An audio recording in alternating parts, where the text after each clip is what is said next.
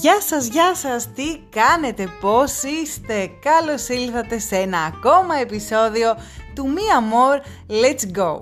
Το σημερινό μας επεισόδιο έχει αέρα hmm, Ιταλίας φυσικά Και αποφάσισα ότι είναι ξανά η στιγμή να πιάσουμε σιγά σιγά τους ε, μικρούς ταξιδιωτικούς οδηγούς. Σας είχα φτιάξει στο παρελθόν τους πρώτους δύο που ήταν για την Ιορδανία και για το Τελαβίβ στο Ισραήλ. Έτσι ένας σύντομος ταξιδιωτικός οδηγός. Και επειδή ονειρεύομαι και πάλι την Ιταλία φυσικά και επειδή ο καιρός φτιάχνει και μαζί η διάθεσή μας, για μένα άνοιξη ίσον το σκάνι. Οπότε ξεκινάμε ένα υπέροχο road trip στην Τοσκάνη.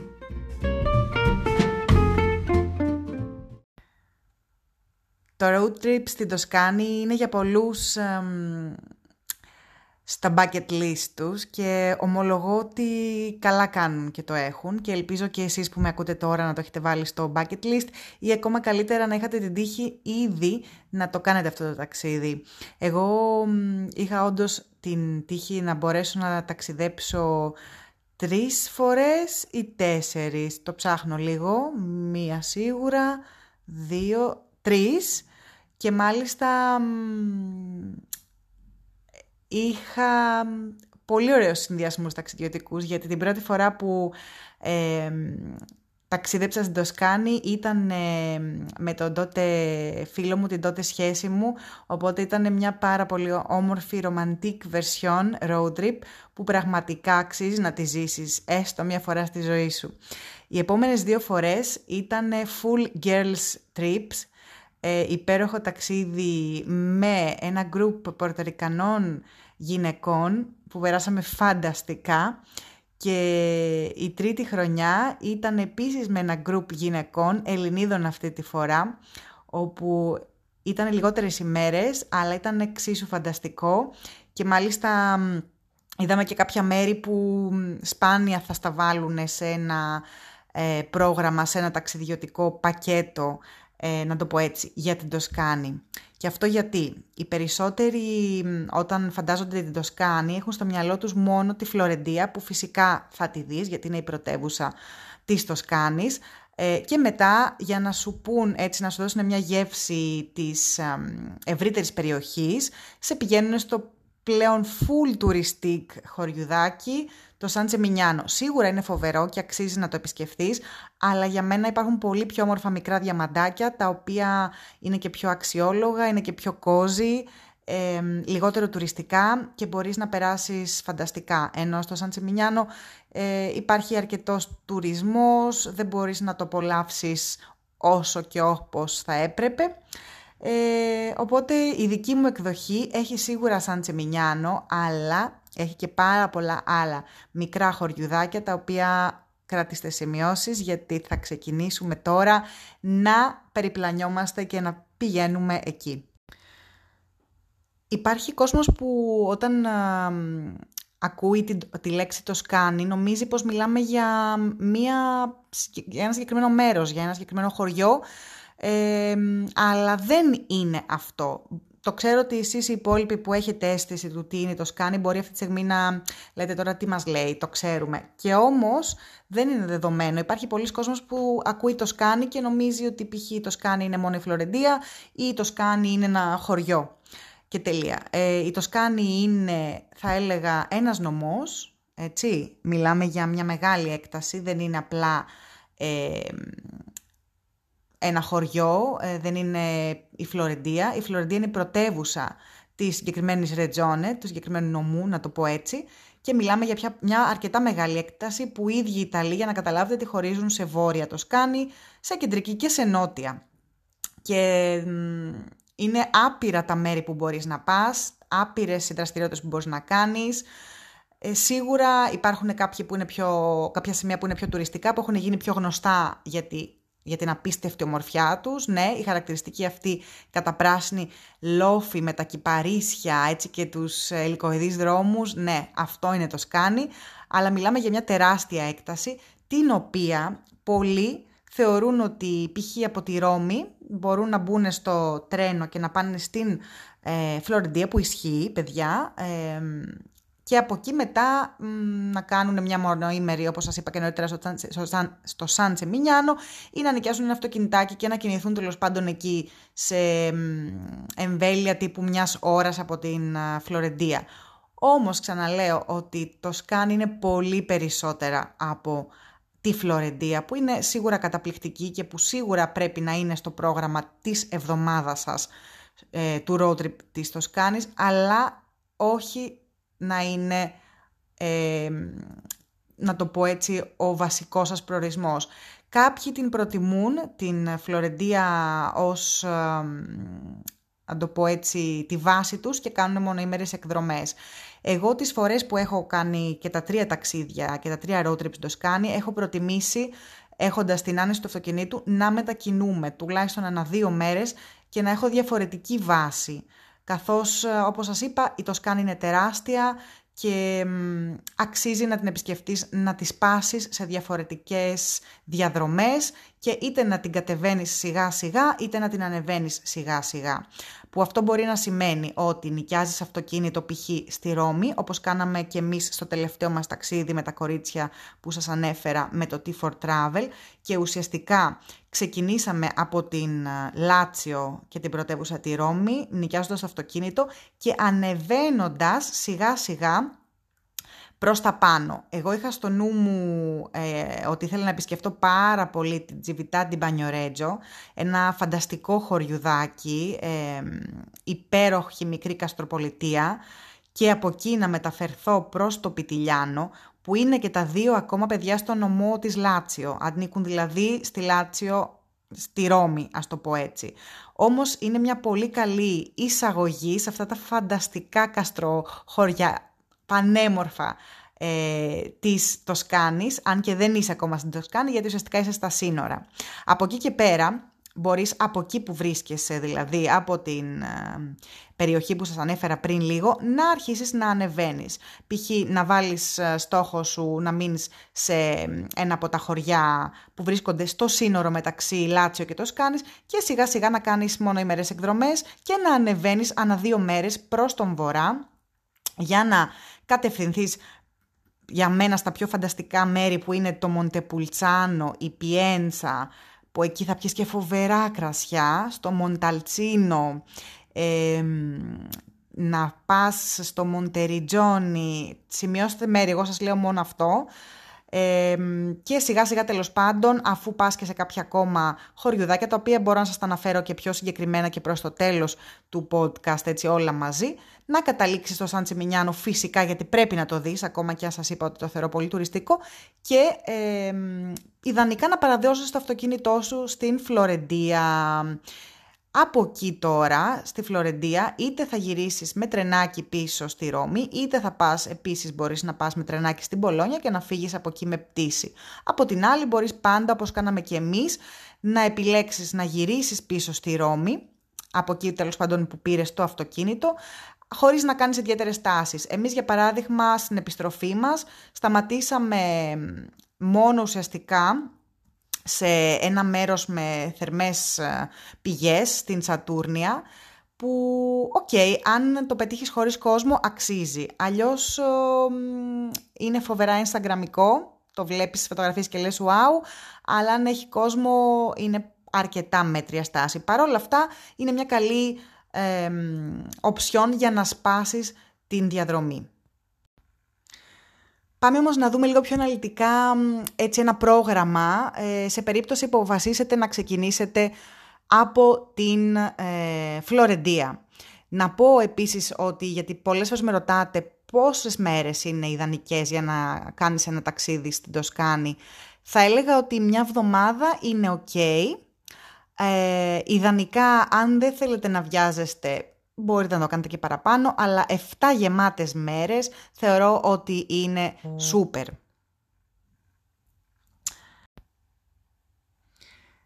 Στη Φλωρεντία λοιπόν, ε, κατά τη γνώμη μου, αν δεν έχετε ξαναπάει ποτέ, αξίζει να μείνετε δύο μερούλες. Είναι τόσες όσες για να πάρετε μια αρκετά σημαντική γεύση, να πιείτε τα περιτύβο σας, τα καφεδάκια σας, να δοκιμάσετε όμορφη, όμορφη, όμορφη όπως το πάρει κανείς, γευστικότατη πίτσα, να δείτε μερικές από τις απίστευτες ε, πλατείες, ε, με τη, παράδειγμα η χαρακτηριστική εκκλησία Σάντα Μαρία Νοβέλα, οπωσδήποτε πρέπει να τη δεις, δεν είναι απαραίτητο να μπεις μέσα, αλλά είναι τόσο φανταστική απ' έξω και το καμπαναριό της στο Τζότο, που δεν γίνεται να το παραλείψεις, δεν γίνεται να μην πας εκεί. Η αγαπημένη μου πλατεία είναι η Πιάτσα Ντελα που παλιότερα είχε τη δυνατότητα ακόμα και το βράδυ να κάθεσαι δίπλα στα αγάλματα της πλατείας και να απολαμβάνεις. Τώρα έχουν κλείσει το σημείο εκείνο τα βράδια. Παρ' όλα αυτά ε, η πλατεία είναι φανταστική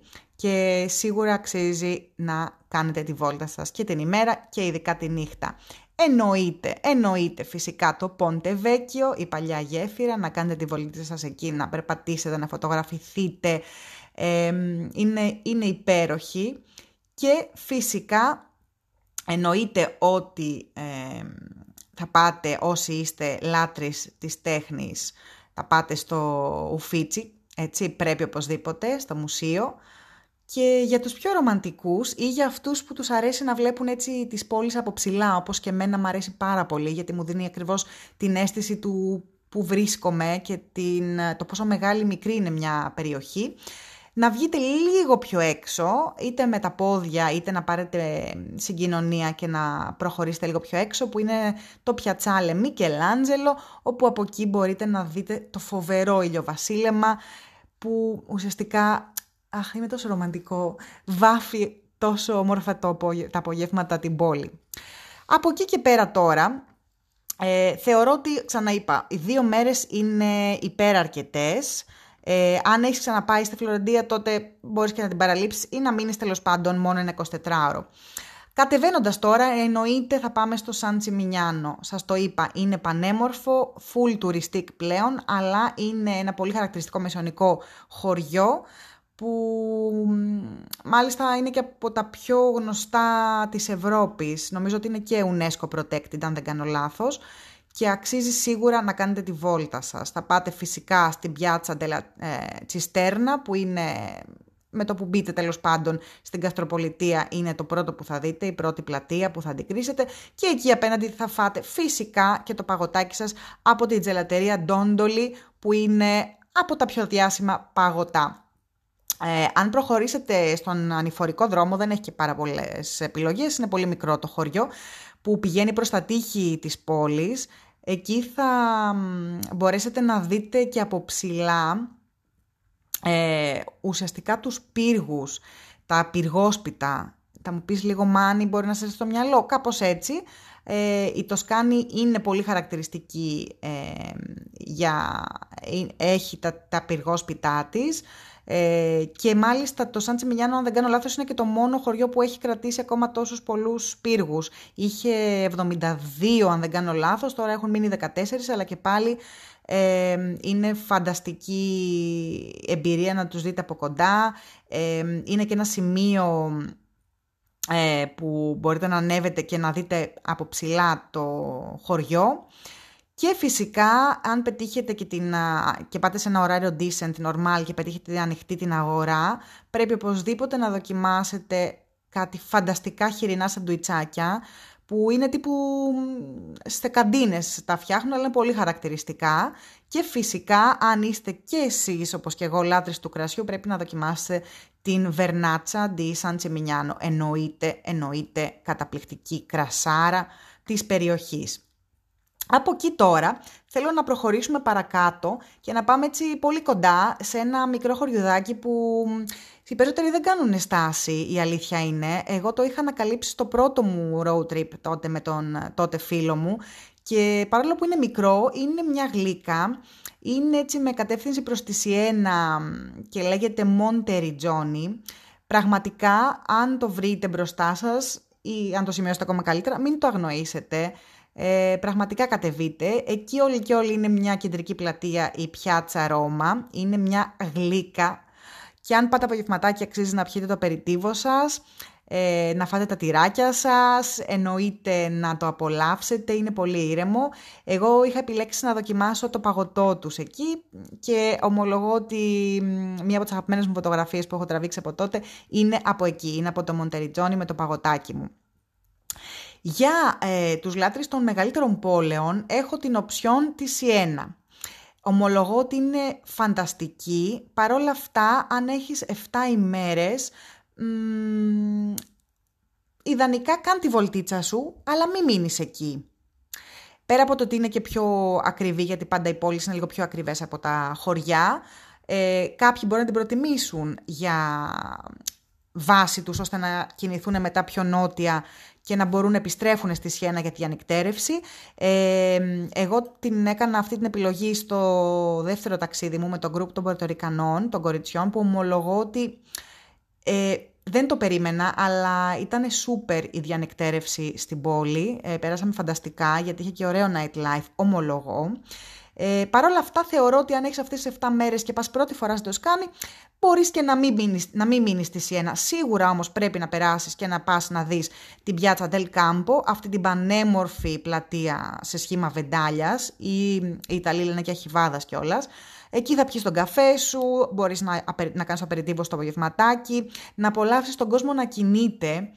Τώρα βέβαια τα λέω και σκέφτομαι, ναι, η κατάσταση είναι άλλη αυτή τη στιγμή. Ελπίζω ότι όταν ξεκινήσουμε τα ταξίδια πάλι και τα road trips, όντως θα μπορούμε να απολαύσουμε αυτό, τον κόσμο να κινείται. Ε, εκεί μπορείς να δοκιμάσεις και πίτσα που αν δεν κάνω λάθος πρέπει να είναι το πομοντορίνο. Πρέπει να είχα δοκιμάσει εκεί. Ε, προχωράμε παραπέρα λοιπόν και πάμε λίγο στα χωριά της Τοσκάνης που έχουν τις χαρακτηριστικές θερμές πηγές, παιδιά. Γενικά η γη της Τοσκάνης έχει πολλές θερμές πηγές. Εγώ την πρώτη φορά είχα μείνει μάλιστα και σε ένα πάρα πολύ ωραίο αγροτουρισμό, αγροτουρισμό όπου είχε εκεί πηγές, φυσικές πηγές, λιμνούλες, ε, με θερμές πηγές και μπορούσαμε να απολαύσουμε τα απογεύματά μας μέσα σε αυτές τις φυσικές πισίνες τέλος πάντων. Ε, εδώ το χαρακτηριστικό που μπορείς να δεις είναι το χωριό Μπάνιο Βινιόνι. Πάλι δεν το γνωρίζουν πάρα πολύ, κυρίως οι Ιταλοί τουρίστες το επισκέφτονται. Ε, σίγουρα αξίζει να κάνεις τη βόλτα σου στην κεντρική πλατεία, όπου ουσιαστικά η κεντρική τους πλατεία εκεί είναι μια τεράστια πισίνα, να σας το πω έτσι, γεμάτη νερό που αναβλύζει ουσιαστικά από τις θερμές πηγές της και έχει δημιουργήσει μια φυσική πισίνα που αξίζει σίγουρα να τη δεις και είναι διαφορετική. Έχει μικρά μαγαζάκια για να καθίσεις φυσικά να πιεις το ποτάκι σου, το κρασάκι σου, να τσιμπολογήσεις, μικρή, μικρό μέρος, αλλά για μένα, ναι, εγώ το προτείνω, μπάνιο, μπάνιο βινιόνι. Φυσικά, ε, όπως σας είπα, εναλλακτική ε, για πολύ πιο νότια είναι και η περιοχή Σατούρνια, με τα, επίσης τις φυσικές πηγές. Απλά είναι πάρα πολύ νότια και πολλοί δεν το επιλέγουν όταν έχουν τη βάση, σαν βάση τους στη Φλωρεντία, καθώς ουσιαστικά αυτό, όπως σας είπα, είναι σχεδόν σύνορο με Λάτσιο. Ένα άλλο από τα χωριουδάκια που εγώ ε, αγάπησα πολύ είναι το Μοντιτσάνο. Ε, και εκεί πάλι μια σταλίτσα, ένα πολύ μικρό χωριουδάκι, αλλά έχει φοβερό κρασί και επίσης πολύ πολύ κοντά του το Μοντιτσάνο έχει ένα μικρό, μικρό, ας το πω έτσι, κρυφό μυστικό που εγώ αν δεν τότε που το είχα επισκεφτεί, αν δεν ήμουνα με Ιταλό μαζί, δεν θα το γνώριζα, ε, δεν το είχα διαβάσει, δεν το βρίσκα κάπου τέλος πάντων. Μου το είπαν εκεί, μου το είπε ο τότε φίλος μου που το είχαν πει δική του. Είναι τουριστικό για τους Ιταλούς, αλλά δεν έχει πολύ ξένο τουρίστα. Και αυτό είναι η εκκλησία χωρίς σκεπή, παιδιά. Είναι το Σαν Γκαλγκάνο, που είναι μια φανταστική εκκλησία, η οποία όντως δεν έχει καθόλου σκεπή και με είχε ξετρελάνει. Νόμιζα ότι ήμουνα, δεν ξέρω, έπαιζα σε κάποια ταινία τύπου Lord of the Rings ή μάλλον ε, ε, Game of Thrones θα έλεγα πιο πολύ, έτσι μια γοθική εκκλησία που πραγματικά, σημειώστε το, σαν Γκαλγκάνο είναι συγκλονιστική. Για τους λάτρεις τώρα του κρασιού, του ιταλικού κρασιού συγκεκριμένα, τα χωριουδάκια Μονταλτσίνο και Μόντε Πουλτσάνο πρέπει να μπουν οπωσδήποτε στο πρόγραμμά σας. Είναι μικρά πανέμορφα χωριουδάκια και αυτά. Ε, εκεί θα μπορούσατε σε ένα από τα δύο να κάνετε μια διαμονή αν θέλετε. Εγώ δεν το έχω κάνει, αλλά κάθε φορά λέω πρέπει την επόμενη να μείνω. Ε, αξίζει να κάνετε wine tasting, όπως επίσης έχετε και πολλές επιλογές για cheese tasting, για σαλούμι tasting. Είναι φανταστικά και πεντανόστιμα και πραγματικά αξίζει να το βάλετε στο πρόγραμμα. Ακόμα και να ζητήσετε να σας φτιάξουν ουσιαστικά σε ένα από αυτά ε, τα μέρη που οργανώνουν ουσιαστικά τα wine tasting ή τα cheese tasting και όλα αυτά, τις εινογνωσίες τέλος πάντων όπως λένε και στα ελληνικά, θα μπορούσατε να τους ζητήσετε να σας φτιάξουν και ένα πικνίκ ε, ε, πακέτο, αν ο καιρός ευνοεί. Εγώ είχα βρει κάποιες εταιρείες που το κάνανε και ήταν εξίσου φανταστική και ρομαντική εμπειρία, ομολογώ. Και γενικά, όπως βλέπετε, είναι τόσα πολλά τα χωριουδάκια, ε, πολλά και αυτή είναι η λογική του road trip. Πηγαίνεις μια ωρίτσα, κάνεις τη βόλτα σου με το αυτοκίνητο, σταματάς μάλλον γιατί δεν μπορείς να μπεις μέσα, περπατάς, πίνεις ένα καφέ, κάνεις το περιτύβο σου, τρως κάτι και συνεχίζεις. Ε, ό,τι και να σας πω είναι λίγο, πραγματικά, αν πετύχεις και υπέροχες μέρες, είναι πραγματικά ονειρικό, νομίζεις ότι ζεις, ε, δεν ξέρω πώς να το περιγράψω, ζεις ένα παραμύθι, μια πραγματικότητα που ε, μόνο όνειρο θα μπορούσε να, να είναι. Ε, κάπου εδώ θα πω ότι είναι στις διαδρομές αυτές, θα σταματήσετε άπειρες φορές για να βγάλετε φωτογραφίες και τη φύση, τα λοφάκια, τα χαρακτηριστικά. Ε, εννοείται, δηλαδή δεν υπάρχει τύπου pattern, σταματάς όπου επιτρέπεται και όπου θέλεις, γιατί κάθε γωνιά είναι τόσο συγκλονιστική και τόσο instagrammable που θέλεις παντού, παντού να σταματήσεις. Τώρα, εγώ είχα σημειώσει κάποια στιγμή κάποια μέρη τα οποία έχω επισκεφτεί και ξαναεπισκεφτεί και ήξερα πως και τα κορίτσια μου στα group θα θέλανε να τα δουν, αλλά και εγώ φυσικά τα είχα σημειώσει από την αρχή, από το πρώτο μου ταξίδι και έσερνα τότε το boyfriend για να με βγάλει φωτογραφίες και κρατήστε σημειώσεις. Τα μέρη αυτά είναι ο χαρακτηριστικός δρόμος που σίγουρα έχετε δει κάποιες φωτογραφίες μου κατά διαστήματα, το Πότζο Κοβίλι, όπου εκεί ουσιαστικά είναι είσοδος ε, του αγροτουρισμού που λέγεται Πότζο Κοβίλι. Και είναι ένας διάδρομος γεμάτος κυπαρίσια δεξιά και αριστερά που εννοείται ότι πρέπει να σταματήσεις και να βγάλεις φωτογραφιάρα και άμα πατήσετε στο Google τέλος πάντων Πότζο Κοβίλι θα καταλάβετε, Κοβίλι είναι διπλό λάμδα, απλά οι Ιταλοί το λένε Κοβίλι, θα καταλάβετε τι, τι εννοώ με αυτό το συγκεκριμένο, σε αυτό το συγκεκριμένο σημείο τι είναι. Μετά ένα άλλο αγαπημένο μέρος που εμένα μου αρέσει πάρα πολύ για φωτογραφίες και είναι σαν καρτολίνα όπως λένε και οι Ιταλοί, σαν ε, Καρποστάλ είναι η τσιπρεζίνη διπιένσα. Η τσιπρεζίνη λοιπόν είναι τα κυπαρισάκια. Τσιπρέζι είναι τα κυπαρίσια σε ιταλικά. Τσιπρεζίνη τα κυπαρισάκια λοιπόν της Πιένσα. Αυτά βρίσκονται λίγα χιλιόμετρα έξω από την ε, περιοχή Πιένσα, από, το, από την πόλη, μικρή πόλη Πιένσα. Ε, και είναι πραγματικά πάλι ένας αντίστοιχος αγροτουρισμός, ένα μικρό σπιτάκι, το οποίο ε, κρύβεται ε, πίσω από γύρω στα 10 κυπαρισάκια και υπάρχει και ένας υπέροχος δρομάκος που κανονικά πηγαίνει το αυτοκίνητο μέχρι εκεί και είναι ένα όνειρο, μια καρποστάλ για να βγάλεις τις φωτογραφίες σου. ένα άλλο σημείο που εμένα μου αρέσει πάρα πολύ είναι φυσικά πάλι Κυπαρίσι. Πάλι Κυπαρίσια είναι η Τσιπρέζη τη Σαν Κουίρικο Ντόρτσα τα κυπαρίσια της, ε, σαν, της περιοχής Σαν, Κύρικο, Σαν Κουίρικο και είναι ουσιαστικά μια παρεούλα από, από κυπαρίσια, τύπου ξέρω εγώ καμιά κοσαριά κυπαρίσια, αγκαλίτσα όλα μαζί, στη μέση ενός τεράστιου χω, ε, χωραφιού, ε, μόνα τους ρε παιδί μου, τα οποία αυτά οποιαδήποτε ε, φάση του χρόνου και να πας να τα δεις είναι υπέροχα. Ε, είναι δεν μπορώ να το περιγράψω, είναι το κάτι άλλο. Εμείς ε, με το group των κοριτσιών από Ελλάδα που είχαμε κάνει το road trip, ε, η φάση είναι ότι ακριβώς απέναντι, πάνω στον κεντρικό δρόμο, είχαμε μείνει από λάστιχο, οπότε όσο παλεύαμε να βρούμε άκρη για να κινηθεί το αυτοκίνητό μας, το ένα από τα δύο αυτοκίνητα που είχαμε, από την άλλη απέναντι εγώ παραμιλούσα και τους έλεγα κορίτσια, εκεί απέναντι είναι η περίφημη Τσιπρέζιντη Σαν Κοντόρτσα.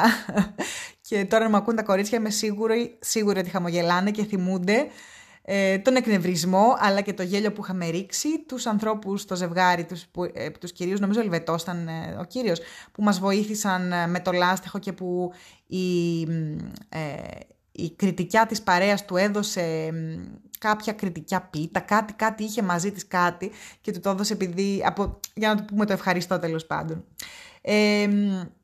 Αυτό είναι πάρα πολλά τα σημεία βασικά. Αυτά έχω σημειώσει εγώ σαν πιο γρήγορα για να έχετε κάτι έτσι απτό ε, μετά στο blog μου στο T-Stories.gr κατά διαστήματα έχω γράψει για την Τοσκάνη και έχω πληροφορίες ε, πιο συγκεκριμένες για ε, τα μέρη και για το πού να βγάλετε τις φωτογραφίες σας και για το τι να δείτε, τα χωριουδάκια.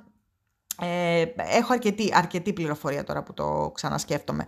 Κάπου εδώ αξίζει να πω και το εξής. Πολλές φορές με ρωτάτε για τη διαμονή στην, στην Τοσκάνη. Είμαι κάθετη, καθετότατη, ότι αξίζει να μείνετε σε αγροτουρισμό. Η, στην Ιταλία αγροτουρισμός είναι, είναι μια συνήθεια να το πω έτσι που έχει αναπτυχθεί πάρα πολύ τα τελευταία χρόνια.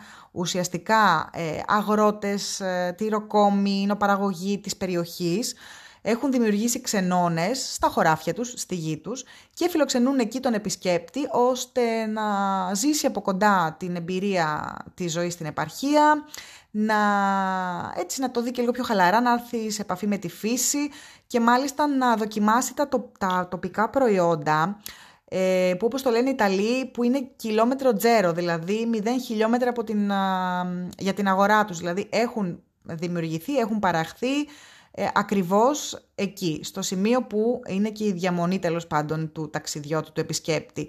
Οπότε για μένα η αγροτουρισμοί είναι μια σούπερ εμπειρία που γι' αυτό είπα ότι ιδανικά αποφεύγει στις μεγάλες πόλεις και πας στα μικρά χωριουδάκια για να μπορέσεις να ζήσεις και την εμπειρία του αγροτουρισμού. Από την άλλη, αν, αν, επειδή υπάρχουν οι πολύ ακριβοί αγροτουρισμοί και αυτοί οι πιο οικονομικοί που δεν έχουν που είναι πολύ πιο basic, που για μένα αυτοί αξίζουν.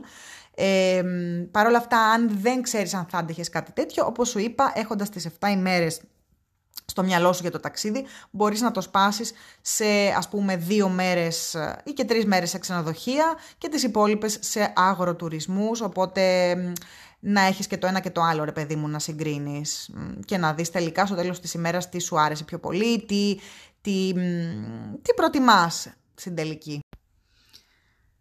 Τέλος, πολλοί με ρωτάτε για την ιδανική περίοδο για να επισκεφθείς την Τοσκάνη και να κάνεις ένα ωραίο road trip.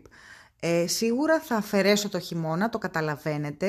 Ε, από την άλλη, ούτε ο, το κατά καλό καιρό είναι κατά, με, κατά τη γνώμη μου ιδανική περίοδος, καθώς όλα είναι αρκετά ξέρα.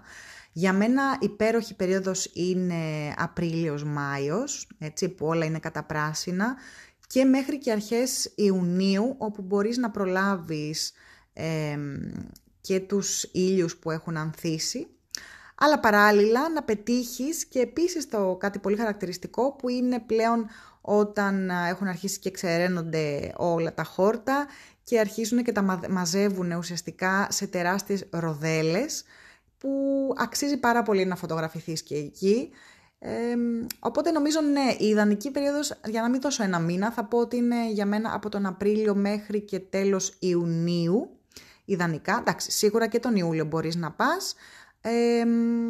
αυτό μετά είναι ok, σίγουρα είναι πιο οικονομικά γιατί δεν είναι η high season τους, αλλά ναι, αν πρέπει να επιλέξω και να προτείνω, θα σας έλεγα από Απρίλιο μέχρι και τέλος Ιουνίου είναι η καλύτερη περίοδος για να επισκεφτείς την Τοσκάνη, να χωθείς τα χωριουδάκια της, να τα εξερευνήσεις, να δοκιμάσεις τα υπέροχα κρασιά της, να φας τα υπέροχα τυριά και τα σαλάμια της και γενικότερα να το ζήσεις είτε full romantic είτε με την παρέα σου, ειδικά κορίτσο παρέα επίσης είναι μια πάρα πολύ ωραία εμπειρία. Τώρα, Κάπου εδώ να πω ότι εγώ σαν T4 Travel ετοιμάζω αισίως ε, ταξιδάκι στην Τοσκάνη γιατί δεν γίνεται να μην πάμε ένα ταξίδι φέτος στην αγαπημένη Ιταλία με ένα από τα group που είναι pending. Και από εκεί και πέρα για εσάς τους ε, ταξιδιώτες που προτιμάτε να πάτε με το άλλο σας μισό, με τους φίλους σας, με την οικογένειά σας Ξαναλέω, κάνω μια γρήγορη έτσι σύνοψη ότι για να πάτε στην Τοσκάνη η οψιόν είναι πετάτε για Ρώμη και από εκεί με τρενάκι ε, πηγαίνετε στη Φλωρεντία και αρχίζετε να την κατηφορίζετε. Πηγαίνετε επίσης στη Ρώμη ε, και εκεί νοικιάζετε αυτοκίνητο και έχετε όλο το flexibility του να αρχίσετε να ανεβαίνετε σιγά σιγά από την νότια Τοσκάνη στην κεντρική και μέχρι τη βόρεια που είναι η Φλωρεντία και είτε να αφήσετε μετά το αυτοκίνητό σας στη Φλωρεντία και να ανηφορήσετε είτε προς την ε, Μπολόνια για να πάρετε πτήση είτε να κατέβετε πάλι στη Ρώμη με τρένο και να φύγετε πάλι ε, για Ελλάδα. και οι επιλογές μιας εβδομάδας, έτσι, ας πούμε ότι υπάρχει δυνατότητα μιας εβδομάδας, είναι σίγουρα οι δύο μεγάλες πόλεις που θα μπορούσας να πας, που είναι η Φλωρεντία και η Σιένα, που τις πας και κάπου λίγο στη μέση έτσι την, τη διαδρομή και το συνδυάζεις με χωριουδάκια όπως το Σαν Τσεμινιάνο, το Μοντεπουλτσάνο, Μονταλτσίνο, το Μοντεριτζόνι, το Σαν Τσεμινιάνο το είπα, πρέπει να το είπα, αν δεν το είπα σας το λέω εννοείται στην αρχή. ποια άλλα σας είπα, είναι και τόσα πολλά είναι επίσης η Πιένσα, ε, το μπάνιο Βινιόνι, είναι η Σατούρνια, είναι... Ποιο άλλο ξέχασα, το Σαν Ντόρτσα, είναι τόσα πολλά και όπως σας είπα, για να τα δείτε όλα αυτά θα πρέπει να έχετε φτιάξει ένα πολύ, πολύ μετρημένο πρόγραμμα. Πολλά από τα χαρουγιδάκια θα μπορείτε να τους αφαιρέσετε μόνο μία με δύο ώρες maximum για να μπορέσετε να δείτε όσο περισσότερα γίνεται. Από την άλλη μπορείτε, μπορείτε να επιλέξετε πέντε βασικά ε, μέρη και να κινηθείτε εκεί χαλαρά, να απολαύσετε τα κρασιά σας, τα φαγητά σας. Τώρα, ε, κάτι που το είχα πει και στα κορίτσια μου στο τελευταίο group ήταν ότι αν πέσετε κατά τύχη στην, ε, σε μια πινακίδα που λέει Poggi Bonsi, πηγαίνετε μια βόλτα. Δεν είναι κάτι συγκλονιστικό, αλλά για τους Ιταλούς το Poggi Bonsi είναι ένα χωριό το οποίο επειδή σχεδόν κανείς δεν ξέρει που βρίσκεται, πέρα από τους ε, κατοίκους και της ευρύτερης περιοχής στην Τοσκάνη, και επειδή ακριβώς δεν ξέρουν οι περισσότεροι Ιταλοί που βρίσκεται και παράλληλα έχει ένα τόσο αστείο όνομα, το χρησιμοποιούν σαν έκφραση για να πούνε ότι κάτι είναι πολύ μακριά και λένε π.χ. ότι πω, πω αυτό είναι στο Πότζι που λέμε εμείς αυτό είναι στην άλλη άκρη ή αυτό είναι στο Θεό. Αυτό λοιπόν είναι στο Πότζι το οποίο Πότζι βρίσκεται κάπου εκεί κρυμμένο στην Τοσκάνη και πολύ πιθανό να το πετύχετε στη διαδρομή σας, οπότε κάντε μια βολτίτσα, αξίζει και ε, έχει φάση τέλος πάντων. Λοιπόν, αυτά νομίζω ότι έτσι πήραμε μια αρκετά καλή δόση από όμορφη το σκάνι. Ε, όπως σας είπα και στην αρχή, μια άλλη εκδοχή είναι το από τη Ρώμη να πάτε να εξερευνήσετε πριν ανέβετε στην Τοσκάνη και στα δύο-τρία χωριουδάκια που βρίσκονται στο σύνορο ε, της ε, Λάτσιο με την Τοσκάνη και αν ε, πρέπει να σας πω να πάτε έστω σε ένα, οπωσδήποτε πρέπει να πάτε στο Πιτιλιάνο. Ε, είναι καταπληκτικό, όπως και το Σοράνο και σίγουρα και ε, η Τσιβιτά Μπανιορέτζο, αλλά το Πιτιλιάνο είναι ένα όνειρο, είναι χτισμένο κυριολεκτικά στην άκρη, στην άκρη ενός γκρεμού και είναι όνειρο και η διαμονή είναι φανταστική. Εμείς είχαμε μείνει εκεί ένα βράδυ. Επίσης έχει και πολύ χαρακτηριστικό κρασάκι το Bianco di Pitigliano. Οπότε να το ε, βάλετε στο πρόγραμμα αν έχετε τη δυνατότητα από θέμα ημερών. Αξίζει, αξίζει, αξίζει. Λοιπόν, κάπου εδώ θα σας αφήσω. Ελπίζω να σας ταξίδεψα λιγάκι στην αγαπημένη Τοσκάνη και όσοι την είχατε στο πρόγραμμα, έτσι ακούστε προσεκτικά το podcast και κρατήστε σημειώσεις από τα μέρη, βρείτε τα στους χάρτες γιατί αξίζει να τα επισκεφτείτε. Να, εγώ τώρα μιλάω για την Τοσκάνη, είμαι εκεί, το μυαλό μου, όλη μου η ύπαρξη βρίσκεται εκεί και είναι από τα μέρη που δεν μπορείς να βαρεθείς με τίποτα, γιατί κάθε φορά κάτι άλλο θα βρεθεί να εξερευνήσεις, κάποιο άλλο χωριουδάκι θα βρεθεί στο δρόμο σου. Οπότε εύχομαι ότι φέτος ε, θα ξαναπάω στην αγαπημένη Τοσκάνη με ένα ακόμα γκρουπ, με φίλους, με κάποια σχέση. Καθόλου κακό, δεν θα με χάλαγε καμία εκδοχή. Κάπου εδώ θα σας αφήσω να έχετε μια υπέροχη ημέρα ή μια υπέροχη νύχτα, ανάλογα τι ώρα θα το ακούσετε το συγκεκριμένο επεισόδιο. Να είστε καλά, να προσέχετε και see you next Monday. Φιλιά πολλά!